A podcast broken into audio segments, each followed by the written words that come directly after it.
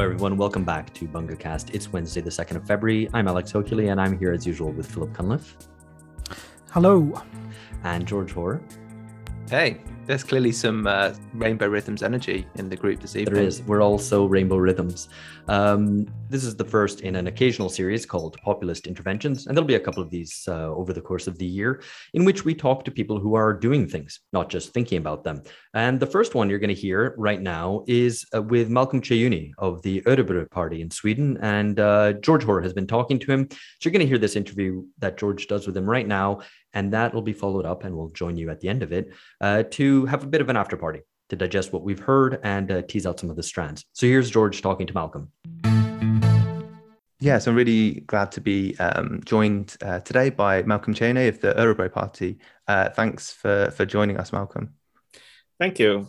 So, just to kick things off a little bit, and we I guess we'll go into um, the party in a lot more detail. But could you just tell us a little bit about your um, political background and how you came to be involved in politics in in Sweden? I mean, once upon a time, I was a sort of well-known Swedish left-wing intellectual, and I'm sort of glad those days are behind me. Um, but me and Marcus sort of became politically radicalized or whatever. Um, and we joined the uh, youth wing of the Swedish Left Party, uh, and it's literally called the Left Party, Vänsterpartiet, which means the Left Party. And um, like for various reasons, we got sort of kicked out, and this had to do with us being sort of far leftists, I guess, and also a sort of power struggle over seats and control of the Congress and stuff like that. And so, I mean, I have a fairly conventional background, I would say, for like a lot of these fail son middle class radicals that right. just litter this society right now. Like I'm not very um, um, out of place in that context. Okay. So yeah. So just to to pick up on, or you mentioned Marcus, and this is Marcus Allard, and so he's the he's the leader of the Örebro Party, right? Yeah. Cool. Um, so you kind of alluded to it a little bit there, getting uh, getting kicked out of the of the the left party. Um, but what are the I'm not going to say like what's the origin story, um, but what what are the sort of origins of the Örebro party? Like how did how did that you know what you just mentioned there sort of set this set this scene for this um, I guess this decision um, from you guys to to kind of set up this party and and, and try and build it.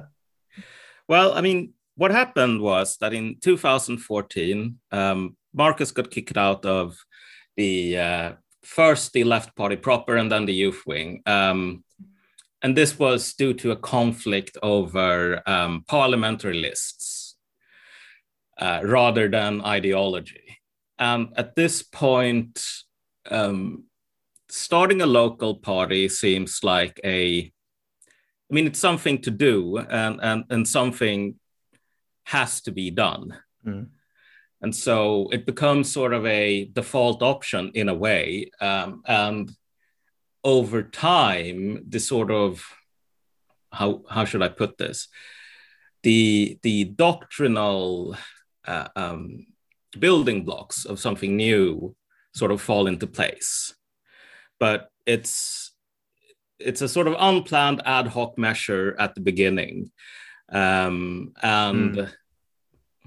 I think it gets like 1% of the municipal votes, which is not enough to enter the, um, well, like the municipal, I can't remember what the word is in English, but like you, you can't you can, actually. You can, we actually have quite a few Swedish listeners, so you can use the Swedish word and it will add some exoticism to, to us yeah. Anglophone people who can't repeat Swedish words, let alone. I guess I guess the closest translation would be the municipal council. So right. the party doesn't enter the council on the first go around, which is 2014, uh, and then enters it the second time, which is 2018. Cool.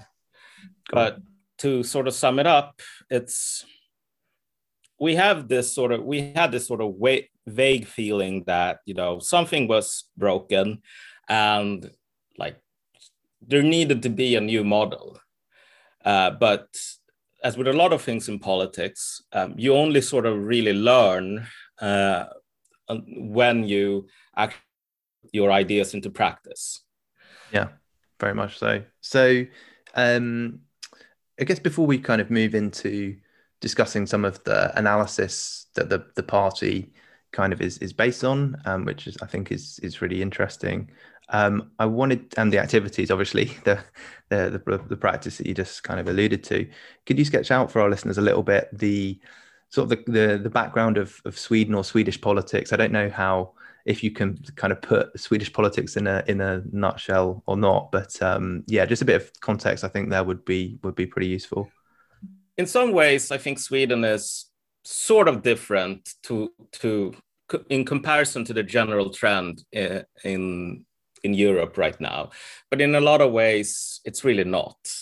Um, the the Swedish Social Democrats, which were kind of like this this this whole notion that has been built up of the Swedish Social Democrats being the sort of um, mother lode of social democracy is, has always been kind of dubious to me because um, that really was the German SPD mm. that served as the model, and the Swedes um, imported it and then sort of perfected it, and it helped that that like Swedish social democrats weren't put in concentration camps by the Nazis. So like that that really does wonders for preserving your party structure. Yeah. But, I mean the just just to jump in there, the, I think the external the external view from certainly from the UK is that like Swedish social democracy was, you know, best in best in class. That was the one to kind of aspire to that kind of, you know, Scandinavian haven of of social democratic uh, you know, wonders yeah and that used to be true in in some sense um, but again like it's it's kind of important to point out that this was just taking someone else's model and then perfecting it rather yeah. than adding some sort of special swedish know-how to it and that special swedish know-how i tend uh, to think is overestimated by a lot of people outside of right. sweden but but so we had this fairly um, accomplished model, probably the best in its class. And this has led to the Swedish Social Democrats maintaining sort of a not really hegemonic position in politics, but a fairly dominant one still. Like, right. we're still talking 40% of the voting public voting for the Swedish Social Democrats. And sorry, uh, when when when is that? that sort of 30% that they're still right getting? now. Okay. So then they, they haven't gotten, gone the way of the uh, social democrats in the rest of Europe and just kind of. No, um, not really. And this is the interesting point. I mean, 40% for the Swedish social democrats is really bad. Like it, Sweden used to be a one party state. Um, you know, like the right existed, but nobody took them seriously. And you know, you had 40 years of nearly uninterrupted social democratic rule. And um, so 40% leads to a lot of trouble with like really awkward coalitions and stuff like that. So, mm. but but if you look at it, like 40% compared to the rest of Europe, that's pretty damn good. So so what are people complaining about?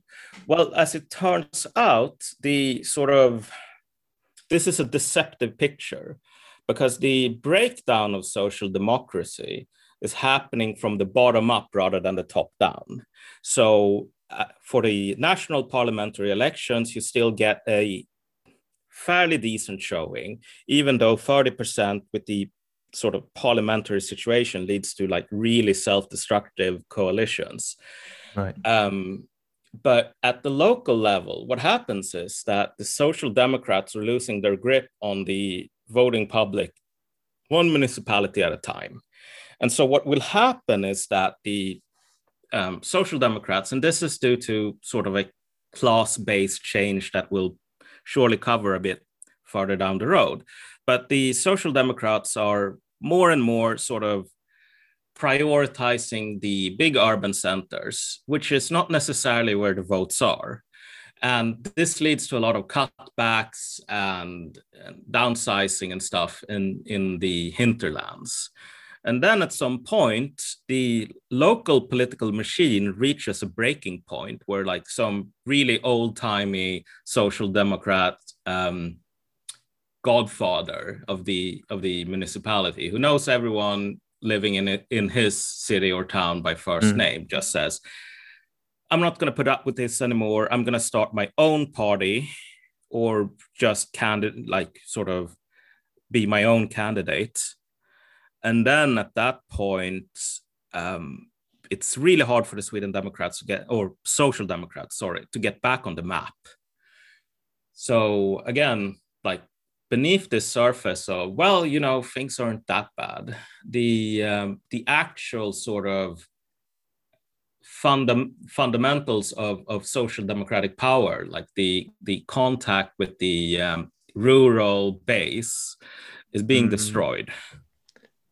No, I think that's a revealing picture, or one that I think that's that is important. That kind of hollowing out or bottom, you know, the the foundations crumbling, the kind of national level figures still looking all right, but the you know the the the links with um, the hinterlands or the constituencies being being kind of eroded away. So if this is the kind of the picture of the the, the social democrats um, you mentioned the Sweden Democrats, and I think it'd just be useful to sort of like maybe bring the, the picture up to the, the present day. Who are the who are the kind of um, the, the the challengers or the the kind of the parties or the the movements that are getting a bit of, of airtime in kind of Swedish political discussions? I mean, the Sweden Democrats are obviously the name on the tip of everyone's tongue. And um, you have all of these sort of forced, tortured coalitions uh, designed to keep the Nazis at bay. This is not like serious. Um, the Sweden Democrats are a fairly interesting party, but the interesting thing is not like, are these people Nazis or super Nazis? That's just ridiculous. At this point, this party has more of the, um, um, what's the sort of correct term for this? People born outside of, of Sweden, uh, which is which in Sweden we call um, utomländskt eller utländskt ursprung. So basically, if your origin is someone else somewhere else than than right. um, than Sweden, you vote for the Sweden Democrats more regularly than you do for the left party. Right. The so so again, this is a party that's fairly strong among immigrants. Um, and they're pretty conflicted, I would say, because um, this sort of cordon sanitaire that's been erected around the, the Sweden Democrats, which again, I often interpret as a way for the Social Democrats and the Left Party in particular to um, really not have to face the contradictions within, within their own political base. Right. So you can just say that, well, all of these people living in the sticks, voting for the Sweden Democrats, they've just been infected by the racist vi- virus. And once someone is infected by that, like we transition from materialist politics to something completely voluntary. Hmm. So we're all good materialists in the left until someone becomes a racist because, you know, hmm. some idea and then you can sort of ignore them because they don't fit the plan anymore. So they have been forced into the the growing sort of right wing coalition, though it's always been a sort of awkward fit because they don't really maintain any sort of anti uh, welfarist policies. Right. So, so the, they've yeah. been making real inroads into like the the social democrat voting base hmm. so i guess just to kind of sort of summarize that and then you know move on to talking about the Örebro party so you've got the, the kind of the left the, the social democrats the dominant force the left party um, to the left um, yeah. so the sweden democrats and some other parties to the, to the right and there's a there's a kind of discrediting of the sweden democrats that the that the left party and the social democrats are, are, are putting forward mainly on the basis of their uh, attitudes to to, to, um, to, kind of social attitudes with obviously the i would assume the kind of a contradiction or a difficult question to answer there about um, why is it that the, Im- the immigrants would be voting for the Sweden Democrats if they're a potentially quote unquote Nazi party? Is that more or less kind of workable as a as a picture? Yes, I would say that there's an there's an particular wrinkle to all of this that's sort of unique to Sweden, or at least very pronounced in Sweden, which is that there's a huge contradiction in this sort of ostracizing of the Sweden Democrats based on, you know, being anti-immigration and being racist, because Sweden has extremely um, severe problems with gang violence, but also sort of the beginnings of like ethnic violence. This sort of where where you know like a 14 year old swedish boy or girl or whatever is kidnapped and then sort of tortured um, they put the videos of you know doing cigarette torture and stuff up on whatever tiktok or something and and you can just tell that like this violence isn't because oh well i need your phone or whatever like you have money i need it like hand it over. Like there's some sort of other animus. And the the fact that Sweden has these problems means that like and, and these problems I should say also hit the middle class almost disproportionately.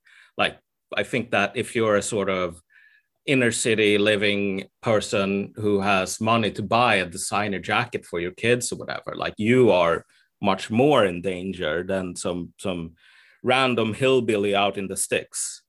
So what this problem leads to is that there's a um, for the left like they want to sort of ostracize the sweden democrats obviously but but also they don't really want to um, keep any sort of open borders policies or whatever going so at this point it sort of becomes a force of habit almost which again it could be just like ideology driving this. But i think that a much better way to to view this is that even after the anti-immigration arguments have sort of run out of steam nobody's enthusiastic about them anymore the fact is that there's a latent class conflict here in that the sweden democrats are essentially at least they're perceived to be the party of of the um, uh, the periphery rather than the center. And, and mm. all of those periphery people are really scary and bad, and they shouldn't be allowed to vote.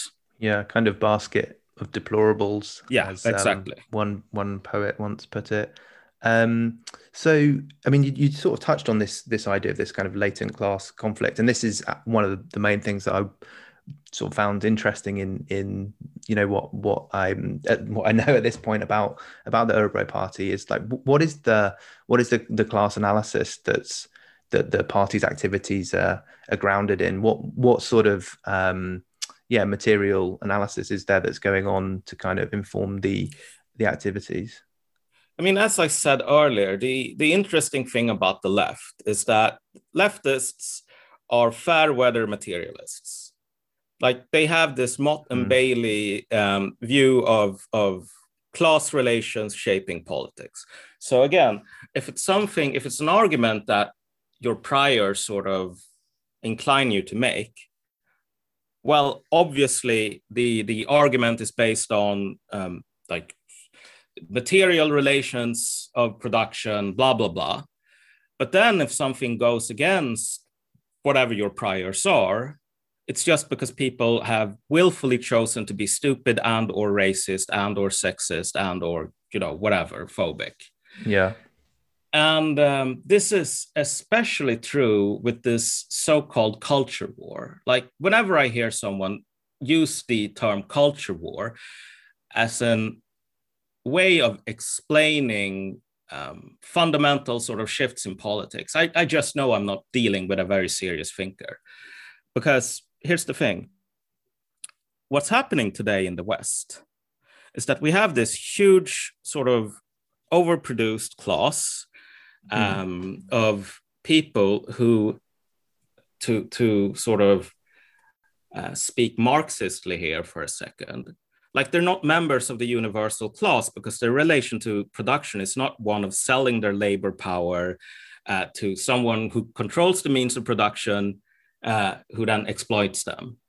So, what I mean by this is that if you're if you are dependent on a economic transfer, so again, take the most sort of egregious example of this. If you are some sort of consultant hired by the government to essentially sell fire insurance, uh, rainbow colored fire insurance in this case, to right. municipalities, you basically come around and say, nice municipality you have here, would be a shame if anyone called you homophobic. Pay me 50,000, which happens, by the way. Um, like you are not really being exploited like the money that mm. eventually gets deposited into your account is gathered up by the state not through um, you know, manufacturing widgets but rather by telling people um, you have to pay this and this amount of tax if you don't we're going to put you in prison yeah. and so so like this is the remember like the basics of, of, of this universal class stuff, which is that the, the proletariat has this interest in abolishing all exploitation because that's the only way, presumably, that they can abolish their own uh, exploited nature. Uh, someone who lives off the state or through some sort of forced transfer does not have a a priori interest in abolishing exploitation. Yeah. So I mean, is this is this would you say one of the central kind of political points that you would that you would make that there's I mean, and tell me if I'm kind of boiling it down too much that there is there is a distinction between the class interest of workers and the class interest of people who uh, receive transfers either from the state or from uh, private foundations. Um, and so, and if you try and you can have a political project that um, appeals to one group. Um, you can have a political project that appeals or purports to appeal to both groups, but if it appeals to both groups, then there's there's a contradiction there, which is going to be central to whatever that um, that project tries yes, to do. Yes, that's certainly where we the conclusion we arrived at because at, at the beginning we were trying just as much as anyone else to explain the fact that the for all its sort of vaunted um, aspirations, like the left has utterly failed to re- win over the working class, and, and in fact, it is losing it at a pretty fast clip. All of these left um, left populist projects they just fail like spectacularly. Either they go the way of the Bernie Sanders campaign, where you could arguably say that they collapse due to their internal contradictions, like mismanagement, um, the fact that the the people that were in charge were just sort of working on their CVs for the Biden campaign, and they were unionizing in order to um, get the wage they deserved off of mm. you know donations of working class Americans.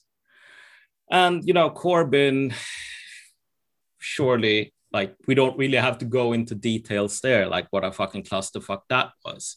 And yeah, we've, we've, we've talked about that quite quite a bit on on the podcast. So uh, listeners can just listen to pretty much any episode and yeah. and hear hear what we uh, what we think at least. But yeah i mean so is is this linked to that point you made earlier about i guess about culture wars that essentially if you see this as a um as a cultural struggle and not as a kind of as a material uh, conflict over res- resources, then you're you're sort of you're taking the bait almost.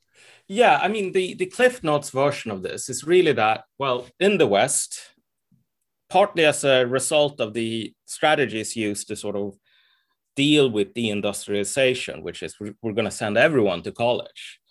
Um, there are a lot of people who don't go manufacturing widgets or whatever like they're they aren't necessarily being exploited um, and in fact a lot of the time their direct political interest which is demonstrated in, in their action consists of essentially trying to beg either you know billionaires or private foundations or the state to affect like greater and greater transfers to their own class.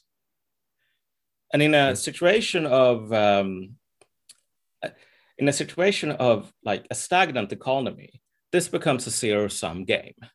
So you have people who are part of the productive economy directly, but they ultimately have to pay for every non productive worker. And if these non productive workers um, become like a significant portion of a society, like they will ultimately try to formulate their own class program. And this is the interesting thing about the left is that everyone treats the fact that there are no workers left and everyone is this sort of podcaster, ideologue, fail son, working at an NGO, working mm. at some independent media project. Like, you know, there are a few.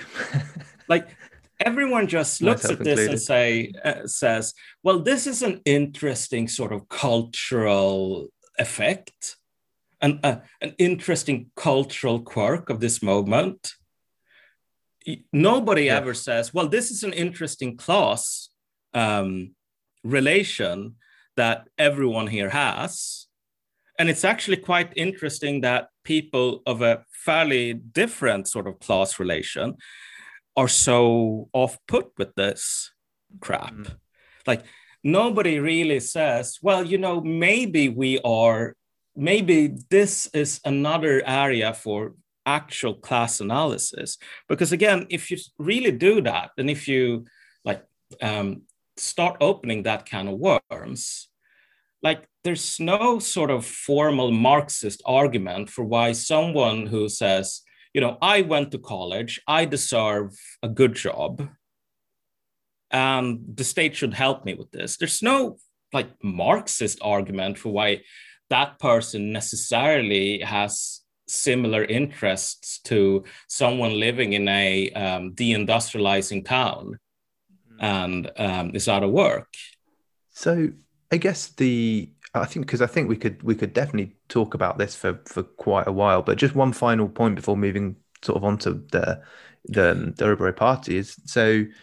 I mean, is it is it essentially then that you the the way that this class analysis gets put into practice is that you've got some people whose I guess class position puts them in uh, makes exploit exploitation the thing that they're interested in, and you have another group of people whose are interested in, I guess, when they come to the market to sell their labour, um, interested in in transfers, and, the, and this is the sort of transferiat. Um, and those two groups are essentially, you know, in conflict, and you you pick one side, um, you can't pick both. Yeah. So the transferiat okay. is a term it's a pretty ugly neologism, but we, we needed a sort of a term. You've got to, yeah, um, you've got to come up with the new, you know, if you if you if you have new new ideas, new words, people, you know, that's yeah. that's that's your right if you if you come up with it. Yeah, I mean, it's like all of these sort of concepts are just tools anyway, and we kind of needed a tool to sort of describe people who can only reproduce themselves as a class if the um, transfers keep flowing and so um, you see this a lot of the time in like the municipality I live in, Uppsala, um, has I, I don't even remember the figure. It's like 80 communicators hired by the municipality, 80 people whose job it is to uh, handle the social media accounts. And so when you go to like these people's office, like all they do every day is literally just play World of Warcraft and stuff like that, and then obnoxiously insert themselves into whatever process they can sort of parasitize on. So a friend of mine who is a teacher really hates these guys because now you can't even send out some sort of circular to parents at, at his school without sending it to these bureaucrats who then say, well, you know, you have to change the the, the font of the circular to um, this and this because that's more in harmony with our recent font policy. It's just mm. like ridiculous. Well, like you know, this this I guess is the is bureaucratic um, logic to a certain extent as well. Once you have that, um, once you have that position, it's in your interest to to keep that you know to, to expand your expand your power and your control within within Yeah, those institutions I guess I guess for the Makes sense. people, I guess for the people managing that department, it makes sense to sort of say, "Oh well, I need to hire fifty more people because you know yeah this exactly. Twitter account with two thousand followers, it really can't handle itself." But but for all of these people who are all like college educated, it's a jobs program. Mm. Like these people are hired, like eighty of them or so, they're hired at a much higher wage than like any random nurse at the local hospital. And again, um, without these sorts of jobs programs, like these people would be working at Starbucks. And I very well remember when Corbyn sort of lost going into sort of subreddits for, for labor fans and so on in the UK, and people saying openly stuff like, you know, I did everything right. I went to college, I got good grades, and I'm still working at Starbucks. Why can't these stupid racist workers understand that this, this is a crime? Mm. The fact that I have to work alongside the workers is a real problem that the working class movement needs to address. Yeah, I mean, this a lot of what you've been been saying. Um, obviously, I'm sort of thinking about it in terms of the, you know, my own positionality or, or basically like the, the British context, and it, you know, a lot of a lot of um, bells being rung. Let's let's put it that way. Um, but I guess in terms of if, if that's if that's like the the analysis, how do you put it into practice? Like, what what is the what is the Örebro Party doing um, about this? I, I guess one one question I did want to ask, maybe just to make it a bit more concrete for for the listeners, is what's a kind of typical Örebro Party supporter or activist? Like, what's where do they come from? What's their class background? Um, why do they want to get involved? Like, what what motivates them, and what sort of why why do they feel like the existing parties aren't good enough or aren't sufficient for, for what they want to do? Well, okay, I'll one question at a time, I think. Sorry, Uh, you so- can you so- can you can pick from. There was quite a few there, so pick them. uh, Do them in whichever order you Yeah. think is uh, best. So, what this sort of class analysis means when translated into practical politics? Well, I mean, it's not that complicated in, in a lot of ways. Because again, given the analysis we've sort of walked through, th- that there is this conflict over resources between people who can only reproduce themselves by essentially forcing um, other people to foot their bill, forcing other people to sort of subsidize the transfer payments. Our class politics or, or party program um, really centers around stopping these people from doing that, which is um, Yeah, could you give an, an example? What do you what what do you mean? I mean, I think I might have some some idea, but it would be good to just just hear what what does this involve? Stopping them getting their hands on, on transfers. I mean, um, there's so much stuff of this, like so much graft going on in, in your average municipality in Sweden. But it's not even called graft because it's, um, again, it's the right class doing it. So in, in, in Uppsala, I already sort of uh, talked about the example of um, us having essentially funding like 80 full-time positions for something that you know you could do with one part-time position.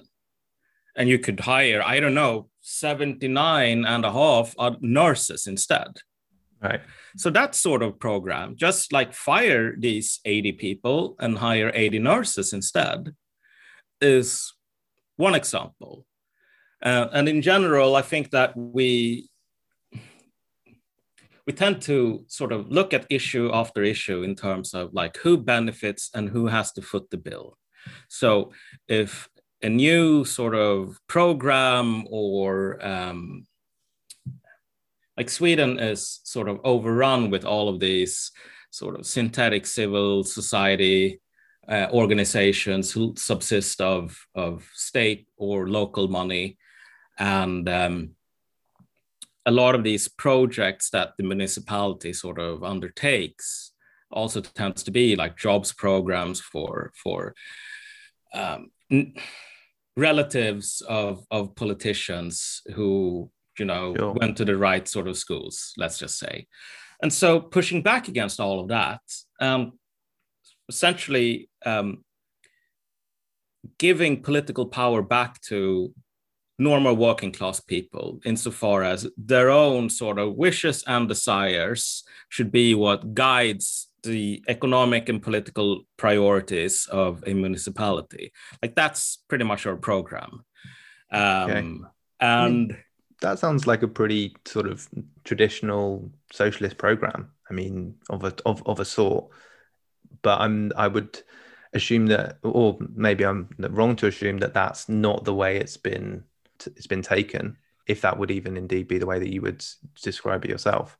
Oh no, I mean everyone sort of calls this fascist and worse than fascist, and it's actually quite interesting. We sort of split with the um, with the left over questions of sort of you know open borders and stuff like that. But in retrospect, those questions were never particularly important. Like that was never re- the real reason. Because again, um, it's very easy with the um, with things being as they are to attack someone saying, well, we shouldn't have open borders, as you know, beyond the pale racist. And you can put a like a leftist pidgin Marxist spin on that. Like, if you don't want open borders, you don't want like the unity of the workers of the world. So you're a reactionary, and Lenin warned us about the swamp. Like, you can do that pretty pretty easily, but there's no good way to uh, spin the um, supposition of a class conflict that in, in the manner that we present as being, you know, fundamentally like anti-Marxist, anti-whatever. So at this point, people just say um, either pretend that we don't exist, but that this happens less and less as we become more and more mm. politically relevant, and more that like you can't even discuss these people like their ideas.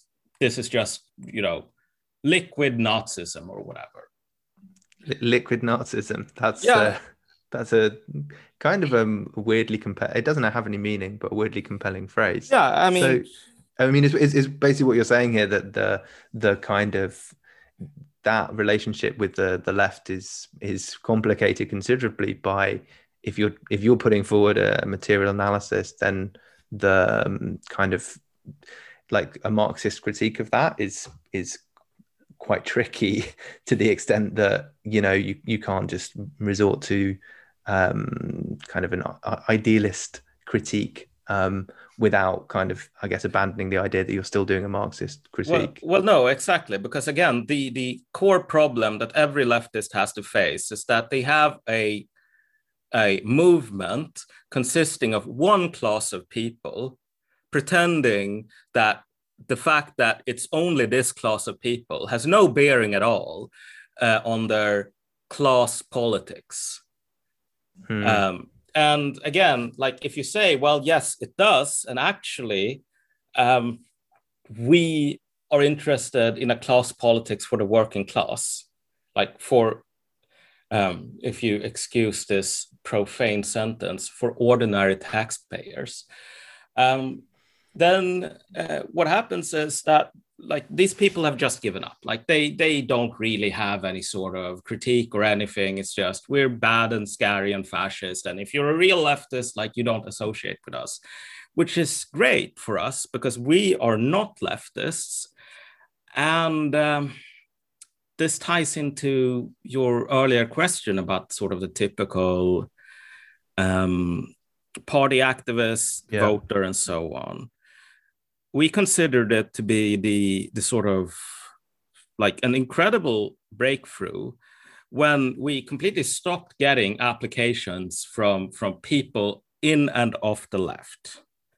At this point like the people that want to join us are either you know some sort of like passive uh, like right wing voters like they used to vote for the moderates and they haven't voted and um, now they're voting for us, or people who are sort of like workers who are um, dissatisfied with the Social Democrats, let's just say, yeah. and, and consider the Social Democrats to have abandoned their mandate. So this activist class which you uh, know exactly what I'm talking about here. We don't have any of those. Mm. And we have a fairly sort of elaborate screening process. Like if you want to become a member, it's not, you don't have to, it's not as simple as filling out a form. Um, you sort of have to fill out the form um, at the beginning, have to do a written application. But after that, you sort of have to come to a um, verbal interview. And then if you pass that stage, you can come to some like introductory sort of educational courses. And once that stage is over you can start doing like help with party work. And if that works out you can become a full-time member. So it's more yes. like joining a either a very old style party or a motorcycle gang. Okay do do new members get a, a jacket? Uh, no they don't. okay. Well Though actually, something to think um, about. Actually, there was a huge sort of controversy last election because um, one of our sort of electro- electoral posters had um, like one of the uh, sort of um, one of the party members holding um, two people by the ear and they had these like motorcycle jackets and one jacket said like social democrats and and one jacket said like moderates.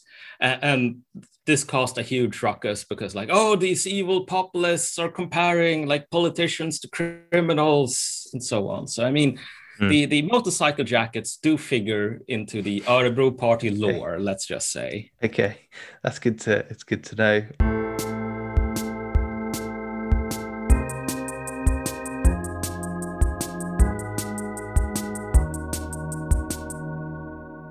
So, in terms of, I guess, the party organization, so you sort of said, touch on there, it's quite an arduous, well, not arduous, that's the wrong word, but it's, it's you know, quite a formal process to, to kind of become, to become a member. Um, like, what's the, how, how's the party organized? Because I think one thing that's, you, you mentioned populism. Um, one thing that I think has been quite characteristic of some recent parties take um, the Brexit Party, for example, in in the UK, which you know is a good example of a specific sort of populist party, is that there is basically nothing between the members and the the leader, the hyper leader, if you will, um, and so you have this kind of um, what seems like a fairly you know large um, numerically sort of grand party, but actually there's no sort of party democracy. There's there's no sort of interaction between the members. It's just you pay your dues and you get a you get a kind of um, you get an attachment that way. I mean, is that the way that the Örebro Party set up, or how's what's the what's the you know the purpose of recruiting and training new members in this way? How does that how does this all fit in? As a, another, so I've done it again. Another several questions. So just pick your your favorites and answer them in whichever order you'd like. I mean, that's an that's an interesting question because you, you mentioned the Brexit Party, where you can become a member and sort of pay your dues, and it's just being used by someone, and you really don't have any sort of control over it. Yeah, I mean, the Örebro Party is definitely set up to avoid that, in the sense that like you can't just send in a check or whatever, like, and then have like a label pin or whatever saying that you're a member. Like it's an involved process to become a member, specifically because um, in our analysis, you really do need a sort of to build a new like working class cadre you have all of these sort of activists, serial podcasters, NGO members, and so on. And like in, in terms of sort of these podcasters are getting a bit of a hard ride. I mean, it's justified, but I just wanted to to to to let you know that was well. That was I mean, noticed. I tells it like it is, partner. Yeah, sure. yeah. Um, but but like you have this sort of greater activist class of the sort of overproduced elite, and you know like these people aren't sort of disciplined Bolsheviks or whatever, but but they do know how to fight for their own class interests. Um, and again, the uh, the point of the party is basically to sort of um, bring forward or train a um, similar sort of cadre that can actually like do real work, not just in Örebro, but like in the rest of the country. But as far as sort of personalist, uh, um, like governing structures, I think that's pretty much unavoidable um, at the start of a party. Mm. Um, and it's it's sort of unavoidable in a sense because um, like bureaucracies have overhead and the smaller you are, the less room for overhead you have. But this is also complicated by another factor, which is which is pretty interesting. And this ties into how I described the political situation in Sweden beforehand. So you have all of these, um, like you have this social democracy that is standing fairly tall nationally, but locally it's being sort of destroyed in, in municipality after municipality you have, um, as a consequence, quite a lot of um, um, of localist parties right. in different municipalities, and so the idea of the Örebro Party, in some ways, is to act as, and again, like excuse my old timey Leninist language here, to act as the most sort of advanced segment of that new movement. Hmm and at this point like it's the the sort of stresses of actually having to uh, bring forth a new model um, and do a lot of trial and error means that like we're not particularly interested in sort of telling other parties what to do for example um, which again would that would be a pretty productive step at some point to sort of have like all of these parties coming together working together under some sort of formalized like internal democratic structure but at this point you you kind of have like this almost caudillo um, hmm. like warlord situation where um, individual leaders sort of um, try their own hand at party building and the the um, the lessons of of like what works, what doesn't works, what doesn't work is sort of passed around and so on. So to to so there's a there is a kind of uh, uh, or maybe I'm reading too much into what you're saying, but there is a kind of an a national aspiration there. Like the local level is is not a kind of um, localist kind of focus on the the municipalities so much as a kind of like pragmatic this is the training ground where people yeah. can get experience in practical politics. You can build your you can build your your party of, of people who who have who have that experience and um, eventually kind of link to the to the national level. I think uh, i mean i guess just again from the kind of british perspective the i think this is an it is an important sort of question or at least to my mind it is because i've i definitely thought around the brexit process. The kind of retreat from the national level was pretty characteristic of the um, you know the, of a more general ruling class strategy to paint the domestic working class in in as a whole as as racist you know ignorant xenophobic and then you know you either retreat to supranational institutions like the EU or to kind of like local um, pockets of of radicalism like um, maybe left leaning municipalities like London or Manchester um, and so the the I mean, is is would you share that kind of basic approach that it's, eventually it's an it's a kind of a national I don't want to say national populist because that's a horrible phrase and actually not accurate.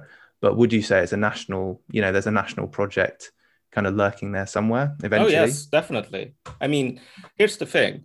So so you have the Örebro party, which itself is not like the biggest of these localist parties.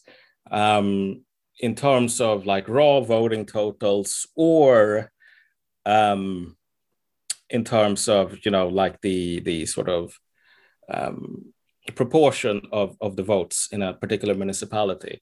Like there's one party called the uh, Independent Realists. Um, cool. Who strong name? Yeah, they sort of came from nowhere, and you know they this is sort of the the instructive example of just how like the social democrats are being silently like killed from the b- below. They more or less came from nothing, um, and and you had some sort of so oh really old social democratic politician who was disgusted by the way like social democrats nationally had forgotten about like these the hinterlands. And he sort of went out in search of someone to pa- pass on his mantle and he endorsed um, a particular guy i can't really remember i can't remember his name now who became the party leader for this independent realist party. Right. And they got 45% of the vote. And here's the thing um, they've actually sort of ruled their municipality now for um, quite a few years without any problems. And this is because their sort of strategy for recruiting people to staff offices is that they aren't reliant on this like this class of activists. Instead, they go to people um, who can have a pretty long career of civil service, but but like they're basically recruiting, promoting people from the ranks.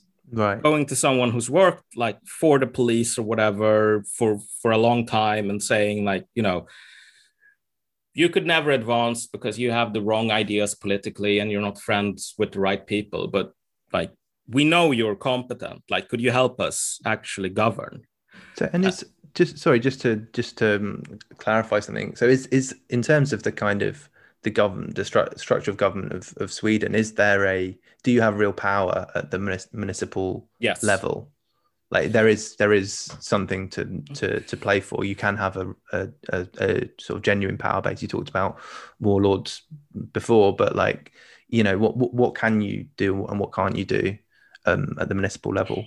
I mean, you can do quite a lot actually, um, a lot more than people think. Okay. Um, because and this this holds true in pretty much every sort of context with with local politics, and that like the the level of implementation tends to be the local level for for most of society's functions, regardless of uh, your particular sort of Western country. Um, Sweden is a fairly extreme example of this. Like it's not a federated state. It's not like the US, where a particular state is basically a min- mini country government with its own like legislative and yeah. judicial branch. But at the end of the day, to to give people an idea of sort of how this works, the the there's a huge amount of latitude for municipalities partly because um, Sweden has been a one party state for so long. So there was never really any sort of need to formalize um, um, right. the sort of bar the the borders. No need, to, no need to sort of centralize power so much because the um, social democrats were so dominant throughout the country. You mean? Yeah, partly that, but also to co- codify in law exactly what sort of competence the state has in, right. in relations okay. to a municipality. So, so for schools, for example, um, what the the law basically says is that municipalities should run schools. That's it.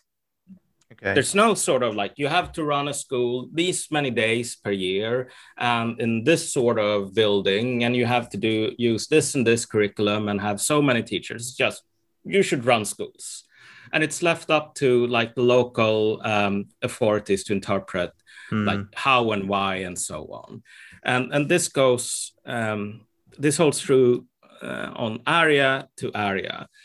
So one of the recent controversies has been regarding um, like Sweden has a problem with sort of radical Islamists, and you know you have these people running schools because Sweden has a fairly sort of free market schooling system, which is a, a disaster.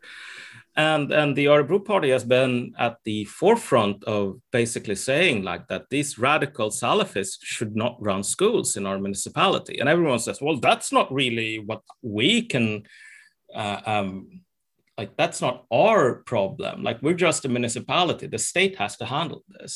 But in actuality uh, the municipality controls the certification process for these schools. So even though a municipality can formally close schools um, for whatever reason, like that's up to the the the school board or or the school department of the state.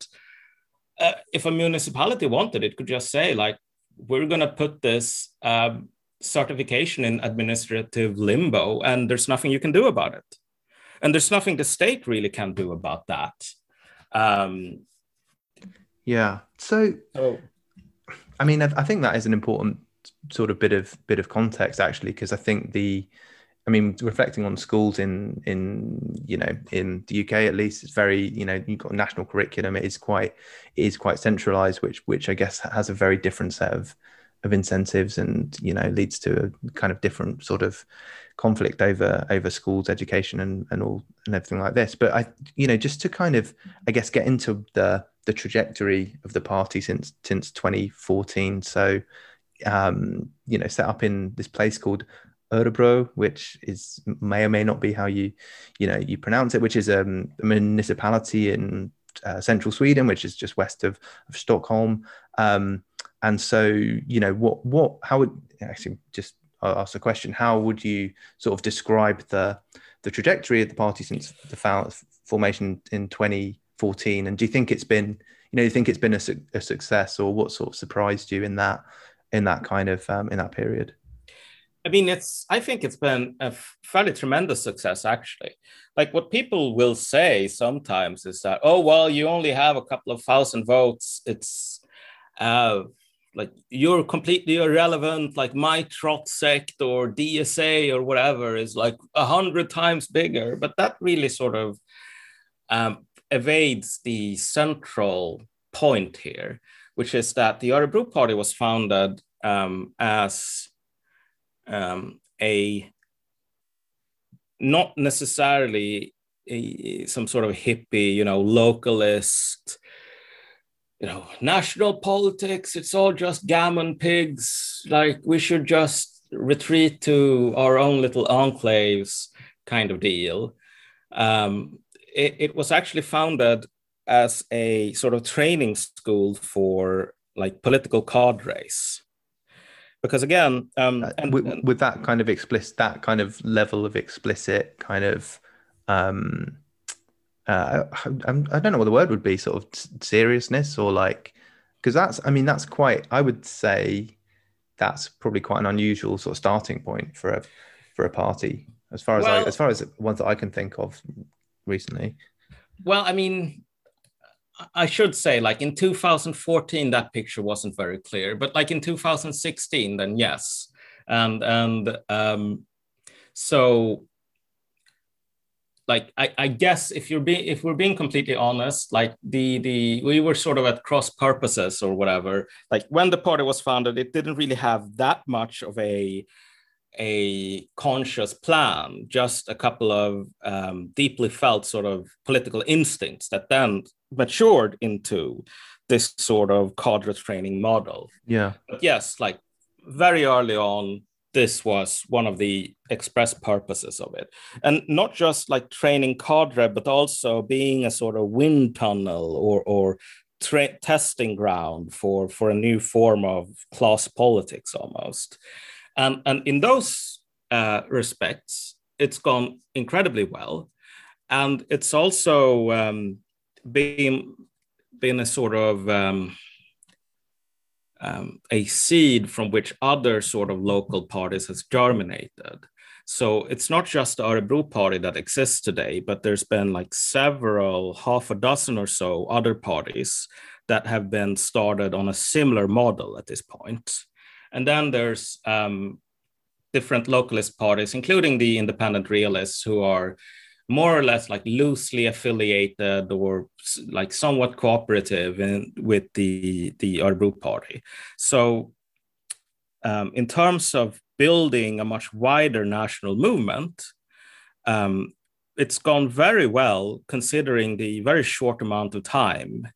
The, the 2014 election, the party was essentially started like six months before that, so almost missed the deadline on the paperwork um, and like no money, no resources, no nothing. So like that more or less doesn't count. But I think that even on the local level, I think that the um, it's not really unrealistic. In fact, I think it's fairly probable that the party will at least like double, maybe even triple its voting share from like 3% to 9, 10%. Um, so in terms of in, in, in terms of the national project, it's going very well. Mm. And, and, people are getting sort of impatient, going like, when are you gonna, when can I vote for you? I don't live in Örebro, but I really want to vote for you. Like, when will you come to my municipality? Or even better, when will you become a national party? And the answer to those questions is like, that will happen when the infrastructure is in place. Right. And then by infrastructure, you mean the resources to, to, to operate at the national level, um, which, you know, I mean, that seems seems sensible. I mean, because uh, I, I did have a question like, what's what's coming next? But you kind of just just about answered that.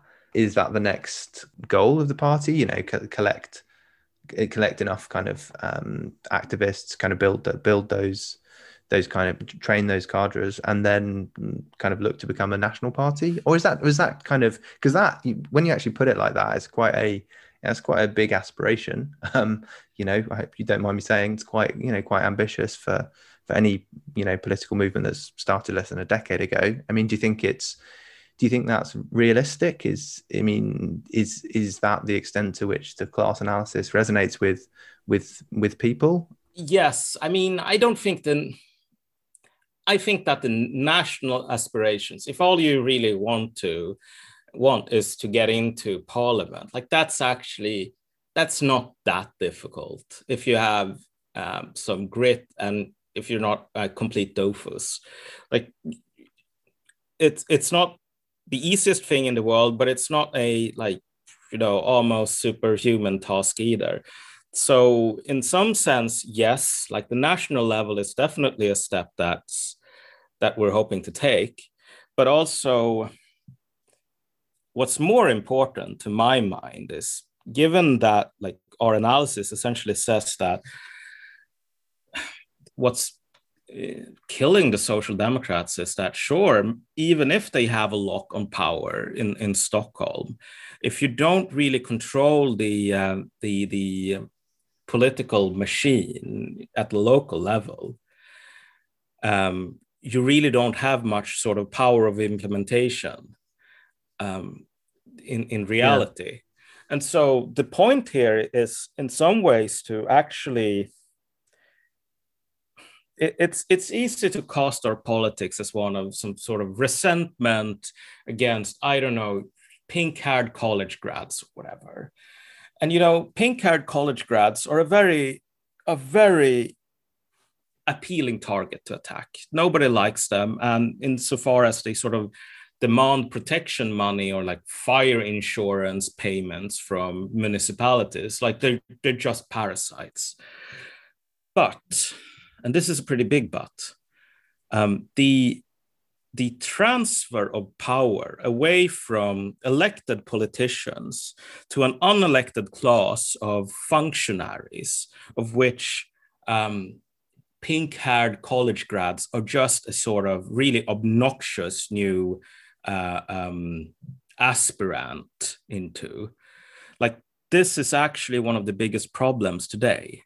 Mm. The hmm. fact that people living in Örebro have very little real um, ability to influence their own polit- policies. Because even if they vote for, say, the left party, um, the left party is going to hand everything, all the decision making over, unless it's just pork barrel politics for their own sort of cousin consultants. They're going to hand it over to these unelected bureaucrats. Yeah, like and it, and presumably also have um, their party machineries hollowed out as they have been in the past few decades. Yeah, um, centered in in Stockholm. So there's a there's a there's a regional, there's a class displacement, and that's you know that disempowerment that is core to understanding contemporary you know politics in Europe and, and beyond. Yeah, I mean, like when we look around today, we don't see the working class sort of being bamboozled by a culture war, which saps their political energies and saps the political energies from the left wing activist class who rather than fighting at the barricades, uh, uselessly talk about Latinx or, or some other new sort of term de jure that everyone hates. No, like there's actual class struggle going on today. There's there's intensifying class conflict over resources. When the mayor of Chicago, Lori Lightfoot, goes out and says, you know, we've actually declared uh, racism to be a new public health crisis. So we're going to take $10 million away from like our COVID fund and give it to anti-racist activists. Like the culture war is not the horse, it's the cart. The horse is the money being shifted away from one group of people to another group of people. And again, it really proves that old saying that you can't really convince someone of something if their entire wage depends on, upon yeah. them not getting that it that the left will look at these uh, huge monetary transfers and say wow this is such idea like why did everyone become so idealist? Hmm. I, I, mean I, yeah i think this is a um a, yeah a point that i it took me quite a while to really get my head around like what if it's all class struggle? What if it's all what if it's not really a culture war it's all material politics? Um, which obviously is a kind of embarrassing thing to say given that you know you, you talk talk about Marxism and then it's like, oh yeah, actually that's probably like yeah, the starting I mean, point. How do you how do you end up forgetting that? It's but... it's it's it's such an open secret too. I listened to your episode on um with Anton Jäger about the the the like end of populism or whatever it was called. And yeah. you know, Jäger just says openly that like everyone really hoped for a job in the Corbyn administration. And like that was a big part of the the the like enthusiasm behind all of that. And then Corbyn sort of face plants because apparently um, like the working class was, you know, gammon pigs who are stupid, but they weren't stupid enough to fail to notice this sort of class aspect to it. And then it's just like, oh well, you know, it's pretty cynical, but also I I sympathize with these guys because you know who wouldn't do that? And yeah. and it's like, yeah, okay, well, it's no problem to just say, well, I'm a college graduate and and I think I deserve this sort of class position, and you know the evils of capitalism means I can't reproduce that class position. But again, I think the left would actually be more effective if it just sort of admitted that openly. Like we are the movement, we are a class project for a particular historical class, rather than just try to pretend to be something it wasn't. Yeah, I mean, this I think is is things have become clearer. I mean, I would would be my sort of conclusion in in the past in the past few years on on these sorts of points that you there's only so long you can you can sort of put put forward certain material interests without without you know people starting to to to notice that. Um, and particularly people who you know who, who should be analyzing politics through a material lens. Um, but just just in terms of you know maybe like a final question to to to just wrap wrap it up. I mean do you do you see there are uh, do you see any other sort of parties with a similar a similar sort of analysis or similar sort of mm, activities um, elsewhere in Europe because I I think you know one of the, the ideas of this this series is to try and like look at some of the the uh, not just within Europe, so I should say to our listeners outside of Europe, Europe isn't the whole world. Um, like anywhere in the world, do you see any any sort of parties doing something similar? Because that's that's one of the things we want to kind of like have a bit of a look at in this series is what is it that mm, you know some of the these newer parties are actually uh, doing. I mean, we we have already gotten some like actual sort of inquiries from from other countries and this is even at the point where the Örebro party is pretty obscure in in in the sense that there's very little written about it um, that's not in Swedish. Um, it's pretty. I would say that like most Swedes know of the Örebro party today. Like it's actually fairly well known, like nationally, but it's unknown outside the country. but even so, there there have been people going like, you know, this is a pretty interesting model. Do you have any sort of tips? Uh, how could I build this? Like some people have actually asked from from the UK too. Um, I can't remember their names right now, but um, regarding whether there are other parties following this model, none that I know of, but I wouldn't be surprised if there's already sort of political actors thinking in these terms. The closest you really approach this sort of class analysis is, is within some segments of the right.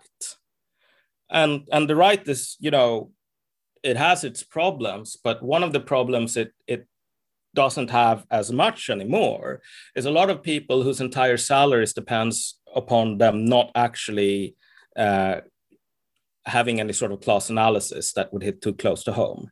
Yeah. So this sort of um, political dichotomy between a class of mandarins and a the people who through like state mandated transfers have to uh, pay for their own re- the, the, reproduction of the mandarin that is becoming a, a, a lot more uh, in vogue with certain parts of of the right. That's but, that's but une- unevenly. A, yeah, um, that doesn't entirely surprise me. I think um, Pete Ramsay made the point of, around Brexit that you know the, the, Conservatives had had a pretty solid class analysis um, eventually, um, and you know La- Labour maybe never really did, um, and the there's you know there's there's good reasons for that actually when you look at the i guess the, the personnel and um, the incentives of the different the different parties. But um yeah i mean is there anything else? Just it's i think it's been ex- extremely extremely informative. Um anything else that you'd, that you'd want to add? Um yeah just to, maybe just a final reflection here yeah. actually um and this ties into your question regarding how i sort of perceived the um, progress that the party has made in in in like the seven years it's been in existence. The back when I was a part of the left, um, and surely like you are not a stranger to this feeling. Um, you know, the the general sort of sentiment was one of being a permanent loser. Like you'd have all of these, you know, oh, Syriza is coming. Oh my God, Corbyn. Oh my God, Bernie Sanders. Even though by those two, I was sort of already uh, uh, counseled. The enthusiasm for... has maybe dimmed. yeah, but even so, like you, you were kind of like a, a, a, beaten dog trained in helplessness because, like, you never really expected any of your projects to sort of succeed. All of them just failed for various reasons. Nobody could really explain why, and if you actually tried to explain why, you would get into a lot of trouble if you sort of um, touched the third rail with both hands. And, you know, being outside of the left, that's that's the first time uh, to where I finally felt that, um, you know, felt the taste of winning. And it's actually right. it's actually pretty nice. It's actually pretty nice to sort of uh, not have to live according to all of these sort of lies and all of these open secrets that you can't talk about because then you'll get canceled by some Twitter mob or whatever. And instead say that like class struggle is actually happening. And there is a conflict between like the productive classes and the non-productive classes right who and and you can actually like your actions matter and you can actually experiment and, and build new models and they can actually succeed. Not in some you know we sold 10, 10 more of our trotskyist newspaper bullcrap but actually sort of uh, grow into a real political movement. So yeah i mean hmm. being outside as really like turn turn things around. So I mean, that's what we've been talking about throughout the whole conversation is is how you kind of put that analysis in, into into practice or put the analysis that you have and you know if if it if it works that is you know speaks to the strength of the analysis, perhaps. Um, but yeah, winning outside the left, that's that's uh, hmm, something yeah. for, for I think uh, uh, listeners to have a have a you, You know what they say, George? Though cowards flinch and traitors sneer. Yeah. That's the the line in the old song goes. That's yeah, that's, that's kind of how you how you have to live yeah no no um no no flinching but no i think there is there is you know what we i guess what we really didn't talk about is some of the kind of the flack um that that well we sort of touched on it some of the flack that i think you know this sort of analysis tends to tends to attract but that's that's probably a conversation for a for another sort of another you know yeah. another venue but um yeah no so just to say thanks thanks so much for your time that was i think really yeah as i said really informative and um a lot of food for thought um i hope for for all our listeners so yeah malcolm thanks very much thank you for having me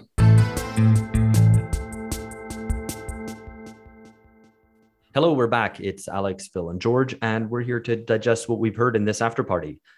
George, uh, you did the interview. What did you think? Yeah, I mean, I think the um, it's it's it's clear that this is a very serious project. I don't think Malcolm necessarily uh, online or on Twitter always comes across as the most sort of uh, serious uh, poster, probably by his own admission. But I think the you know the time horizon of this this project and you know what it's trying to achieve is you know very serious and, and, impressive. I would say one thing which really struck me is that it's a, definitely a, you know it's a, an attempt to formulate a working class project and articulate class interests specifically in opposition not to the capitalists or whatever some of these older uh, kind of terms the bosses, but the the PMC, the petty bourgeoisie, the managerial overclass, um, the kind of you know the middle class um, middle classes. So I think that is an interesting um, aspect of the the Örebro Party's project at this point in time. Yeah, I found that intriguing. Um, I'm not entirely convinced by it insofar as, I mean, on the one hand, I'm I, the first thought that came to mind actually relatively early in the interview is how big is this transfer yet? You know, um, are we how how much kind of social weight does it have? Because I'm, I'm no doubt have large you know sections who are dependent on the state in Sweden, and which is interesting because normally when you talk about people dependent on the state, you mean the unemployed, effectively long-term unemployed. Um, but here specifically, I mean, I totally am, I am on board with that analysis that there's all these people working in municipalities selling crap to the government, you know, communications experts or whatever. Um, but I wonder how significant that is. Um, and there's a follow-on from that, which is it seems to suppose or, or introduce a sort of squabbling over limited budgets. So it, it, there seems to be an element to which it's like, okay, well, the state, you know, through t- general taxation is then ha- redistributes this money for jobs for middle class people for an overproduced elite. Okay, fine. But it seems to then suggest that politics is in a conflict over state budgets like this, um, which isn't. Uh, I mean, it seems seems which to. I think accept, he's accept, clear accept, it is. Yeah. But I mean, that seemed to me that was dic- not a point of political principle um, so much as dictated by the structure of the Swedish state. The fact that the there is, even though it's as he said, it's not federal, there is significant latitude for um, or significant autonomy at the municipal level, and also that the base of the Social Democrats is eroding municipally, and that there's lots of these new political forms springing up, and therefore it offers an opportunity. So I don't think there was I mean, I don't think he was over overstating what was happening. I suppose my my thought is that the um, I'm not sure it was squabbling either. I mean, it seemed like it was more blocking the or trying to pull the these kind of parasitic managerial this kind of parasitic managerial class off the state teat rather yeah. than kind of squabbling over budgets exactly. Um, so you know, and I don't really, you know, like you said, I mean, if there's 80 communications consultant on the local council's um, Twitter account and they're taken off and the that is redirected to, you know, 80 more nurses, I don't think I have a problem with that. It doesn't no, no, absolutely not. To be, you know, kind of a petty squabble over just over st- over municipal budgets. I mean, so my broader question, I suppose, which comes to me from it is, you know, it's trying to politically articulate working class interests as distinctively working class and separate from other social groups, the PMC in this case in particular. But I don't know whether or not that, you know, whether or not it makes sense to politically to articulate that as socialist, and perhaps it doesn't in the contemporary context, given how that discourse is so monopolized by the left, who is targeted as the political enemy in this context. Um, and I'm not. It's not to say that I'm have a clear answer to this. I'm only raising it as to what is the, you know, what is the name for a working class politics that is distinctively in that distinctively advances the interests of the working class. And traditionally, that was socialism, you know, of various kinds. That was socialism. And now, effectively, if you talk about socialism, what you're talking about is essentially, given the fact that they're migrating to populists, the Swedish Democrats in the case of um, Sweden, then you know when you talk about socialism, what you're talking about is the grifter class that um, that Malcolm talks about. Yeah, I mean it's a good it's a good point as to whether the political vocabulary that we have needs needs updating, and it's it's a sign of I would say a lack of political representation across across Europe and wider that this idea that like yeah you, you, you want to talk what's the word for a political project which articulates working class interests as distinctively working class? It can't be socialism. That's that is a pretty striking kind of historical observation that this um, kind of political tradition, you know, one of the great political traditions of modernity, like now seems to have lost its its class base or even be opposed to it in you know in in some readings. And i think that's you know that's the mm, in some ways one of the the big challenges that things like brexit particularly or trump to maybe a lesser extent have have highlighted is like where is the political representation of, of working class interests? And you do have this class which is probably numerically quite small, or maybe 10% of the population, the managerial labour class. That's what Michael Lind um, judges it at. But so, but socially or politically, you know, it has a has a large amount of importance, and particularly in disciplining working class people um, politically and and culturally. So there is a, I think there is a real a real cleavage there between those two classes, which can be you know can be addressed politically, and that's I guess that's the the wager of the Örebro um, project. I was hmm. impressed, I have to say, by his political seriousness. So, you know, the lack of not overclaiming. So, like all the grifters who say, like, you know, fully automated luxury co- communism under Corbyn, Bernie's going to bring about socialism rather than just being a get out the vote kind of project for Hillary. You, um, you know, and he's kind of very limited. It's building up a cadre, kind of um, building up a political representation for the working class is essentially the project. Um, and the seriousness of the party kind of, I was quite taken with his, um, the detail he gave of how the party recruits.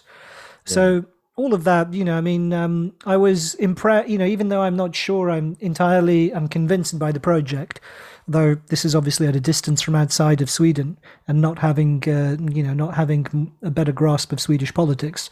But notwithstanding that, um, you know, I was uh, impressed by that, uh, by the self consciousness um, and the experimental kind of character of the project. Where I would, I think, depart from him is I think he underestimates the irrationality of the groups that the group that he confronts, um, them the PMC, because you know so he sees all of this as um, you know kind of basically it's all ra- it's fairly rational.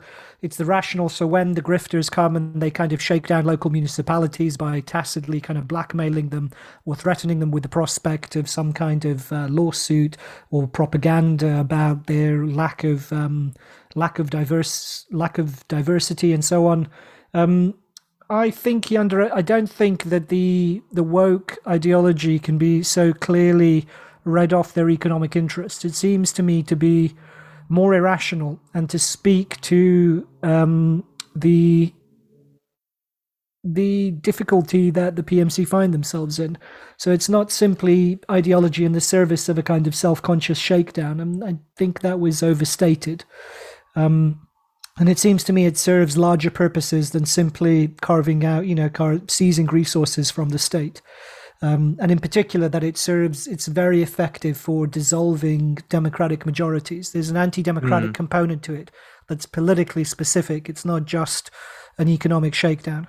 Well, yeah, I think. And, yeah, go on, go on, Alex. I, I, I was going to say that, in fact, you know, if on that side of things, you know, on the side of the PMC, that it doesn't, uh, as Phil said, you know, it doesn't directly map onto an, an economic project um, or the, you know, narrow defense of their economic interests. On the other side of it, it leaves a question mark, and that is specifically the, whether it is a truly necessarily working class character, because it's important to remember that you know, in the 90s and 2000s, you know, conservatives would, you know, still kind of during peak neoliberalism, conservatives would also target the state apparatus, state bureaucracy, and say that it it was too, you know, too heavy. The top of the state was too heavy, and that you needed to cut all these jobs and so on and that was a politics which was um, supported by yeah, but they were cutting upper, nurses. Oh, hang on, hang on, hang on. Upper they weren't class. cutting communication consultants. It was cutting well, nurses as well.